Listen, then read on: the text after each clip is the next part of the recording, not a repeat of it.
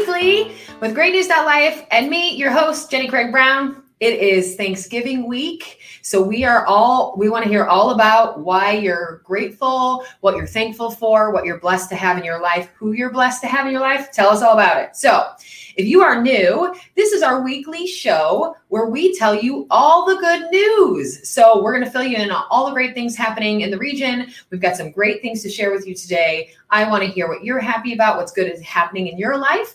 And if you are new, you've never seen us, we go live every Wednesday from NWI.life Facebook. We also upload this into podcast land. So if you can't watch noon on Wednesdays, you can also listen later on any of your podcast outlets. So, Spotify, Google Podcasts, Apple Podcasts, wherever you're listening, you can check us out later. So, as I'm getting into all this stuff, I want you guys to tell me what's good in your world. But I have some awesome, awesome news for you guys today. So, let's get right into it. So, we're going to get started today with a Thanksgiving treat. So, those of you that are of age, I've got a fun and simple drink recipe for you to try at home.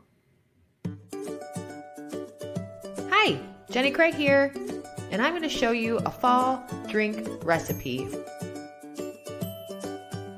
First, get a shaker full of ice.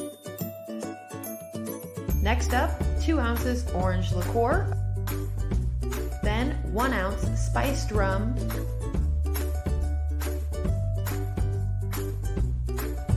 Next up, add 3 quarter cup apple cider.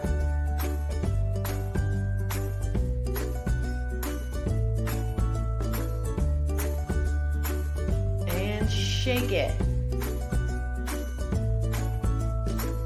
On a plate, add a quarter cup brown sugar with one tablespoon pumpkin spice. Mix those together to look like this. Rim your glass with a bit of apple juice and dip your rim into the sugar mixture. Pour your cocktail, add some garnish, and voila!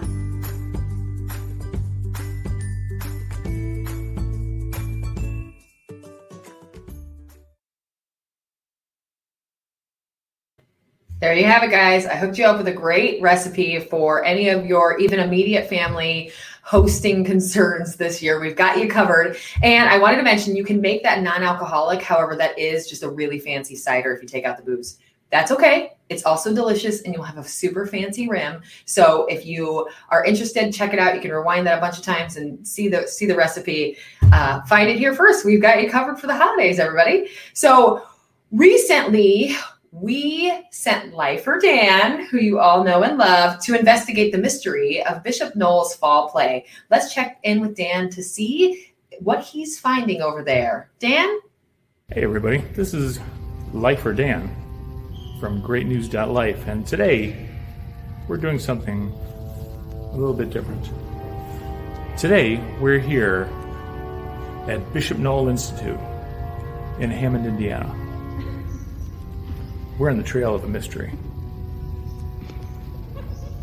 We heard that the drama department here at Bishop Noll has spent the last few months working out a little mystery of their own. How do you put on a play during a pandemic? How do you keep it entertaining but stay safe? We're here searching for clues. Tonight's open night, so we're going to speak to some of the cast.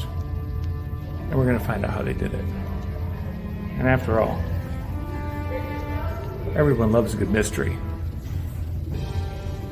So we are doing Clue, the classic uh, murder mystery, the classic Who Done It Clue, but we're doing it in a very unique way this year due to COVID and everything that's going on. Um, we kind of played with the idea of them, the actors, being actual pawns on the clue board, so that way they can have their own little acting space and be socially distant. Um, so they are playing the game of Clue as if they are on the board game itself. So. Okay Terrific. Tell me what challenges you know were uh, you know I you know with the pandemic and everything. Um, how did you guys overcome all of that? Yeah, so some of the biggest challenges was figuring out how the heck to put 12 kids on stage safely. Um, so again, one of the ideas like I said, each actor has their own platform, so they never leave that space and they can be mask free as long as they are six feet apart. So we kind of played around with blocking, creating a set that would make sense for that. Uh, making sure when they do go off stage, we bought masks to match their costumes, so they will mask up anytime they go off stage. Um, but I think the biggest challenge has just been patience and perseverance because it was our musical last year got canceled because of COVID. Uh, so we really wanted to make sure we could do this performance. So we just kept pushing through rehearsals. We're either outside or in a big space where we could be socially distanced. Everyone had to wear a mask the entire time. Um, and again, just making sure our audience would be spaced out and just taking all the precautions necessary. Just patience and perseverance. And how long did it take you guys to work all the details out and be able to put this on? Um, to be honest with you, I started working in like as soon as this play got the musical got canceled in May, I started putting things together literally in June. and then we had auditions in August, mm-hmm. and then we started rehearsals at the end of August, and here we are now. So it was a good couple months to put it all together. how are, how are the kids uh, excited about it? Oh, they're hyped. They're so excited. Yeah. They, they're already asking me if we can do a musical next, and I said, um, Maybe this is it's a lot easier and safer to do a play like this, but they're so excited. Yeah, they are really they're, excited. They're. To to share such art and the story while pandemic's happening, it's very important. It's so. wonderful, you know, because there's so few options right now. So to yeah. be able to put on something is amazing. Yes, absolutely. That is absolutely incredible. Unfortunately, we're only allowed to have 25 uh, guests a night. So how we allocated that was the first night, everyone in the cast gets two guests. So that could be a parent, guardian, or a friend. Okay. Um, and then Saturday, the crew gets two guests a night. Sunday, our seniors can have three guests. So that's kind of how we, because we have a couple seniors in the show as well. But we are live streaming the performances all weekend long.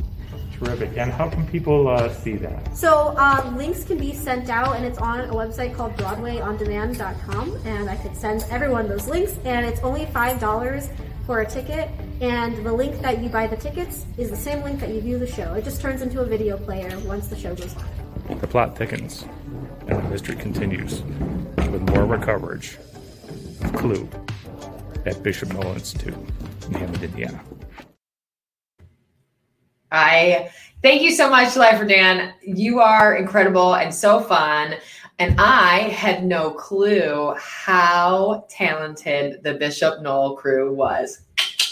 You're welcome. Uh, so I noticed Jenny Bolton is watching. Jenny, you have. I hope you have a happy Thanksgiving as well. Also, if you those that don't know you, Jenny Bolton is uh, in charge of and head of 500 Turkeys, and they are doing a huge. I think you guys have reached record numbers of donations and who you're going to feed this year. If you're still on and watching, fill us in on the comments on where you're at and how many families you're going to feed through 500 turkeys this year. We'd love to hear about it. And it's perfect timing for today. So please fill us in. Um, and Aubrey also mentioned great idea positioning the actors as pawns. Love the creativity. I completely agree. What a cool idea. Way to work through all the struggles. Bishop Noll, great job. So, we all know a teacher that has had to make constant adjustments, especially this year. With being the week to give thanks, we are challenging our audience to shout out these amazing educators. Joining us today is Jeff King, assistant principal at Portage High School with the Gratitude Challenge. How are you doing today? I'm doing great, doing great. Uh, just an honor and privilege to be here. So thanks for having me. Thank you for joining us and tell us all about the Gratitude Challenge that you guys have What's happening? Fill me in. It was one of those thoughts that I just had, uh, obviously being in the education profession, um, and just seeing how uh, how tirelessly and how courageously our teachers uh, are working around the clock, uh, trying to navigate this virtual experience and a hybrid model. And sometimes students are in person, sometimes they're not. And I mean, and it was just a thought of mine to just say, hey, you know what? I just really think that during uh, November, the national uh, it's a it's a month of national gratitude, uh, National Gratitude Month. That this would be a great time for anyone and everyone who knows educators or who has kids who are um, being educated by teachers. Uh, just a chance to celebrate them uh, in in simple and significant ways. That they are recognized, that we see them, uh, and that their efforts, their Herculean efforts are, are, are not going unnoticed and we and it's just just a chance to celebrate them to really just remind them that they're crushing it that they're rock stars and uh, that they're making a difference I agree. I love all of that premise. So basically, you're calling on the community at large to tell a teacher, email a teacher, anything, correct? Absolutely, absolutely. Anyone and everyone. And I and I think that you know I, we've all had educators in our life, and I think so many of us uh, are uh, currently have educators that our kids are uh, you know educators in our kids lives or i just think we know educators and i think educators are a common connection um, that anyone can just give a shout out to.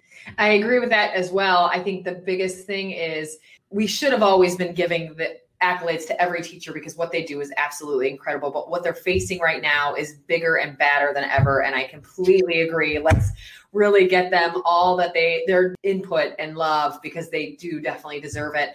Um, what was your inspiration behind this? There's so much power in just the simple words of thank you that we underestimate that value. We underestimate the power. We underestimate what it can do uh, when when someone who's working their tails off uh, who's who's working not only hours here at home but uh, hours late at night, hours early in the morning. Um, just those two words can make a world of difference. And I really do think that in this day and age where we're at, teachers are feeling so tired, so worn down, so stretched, so stressed that um, hearing accolades and thank yous and we're proud of you and you're the real MVP type of stuff. I just think it can be the uplifting message uh, that these teachers need to hear. I agree. Jeff, I love that you're doing this. This is fantastic. So I want to kind of get included and get involved however we can. So I do want to look to our audience at this point and say, if anyone is going to do a video, so if you're going to record yourself, just pick up your phone, put it sideways, and record yourself saying something good to a teacher, to teachers in general. If you want to do a gratitude towards a teacher in video form, I know it sounds scary, but it's not. Send them to share at greatnews.life, and we will get them all combined into one video. And hopefully, at the end of the month, share them with everybody, send them in Jeff, thank you so much for putting this together. Thank you thank so you. much thinking about all of these teachers. And hopefully we'll have some good news to report back the end of November. That would be awesome. Thanks so much, teachers. You're you're you rock. We love you. You're crushing it. Uh, you're making a difference. So thanks for all you're doing. Yes, keep it up. Thanks. Have a great day, Jeff. Thank you so much. You too. Stay healthy and hope filled. Oh, he's so amazing. I saw a couple comments. I wanted to do that too, but I'm really bad at it. So, uh, Cami Tubiak mentioned, I love this idea. Jeff King, thank you for the challenge, challenging the public to think the teachers. I completely agree. Jeff or Chris Mullman also said, Jeff King, love your attitude. So much power in the words thank you. Portage Township. I agree it is so great to just say thank you to tell those people especially teachers right now we need it. They need it. Let's reinforce our community and build that even more. So great job jeff and to the, all of portage schools. You guys are killing it out there keeping it living and lively. So thank you.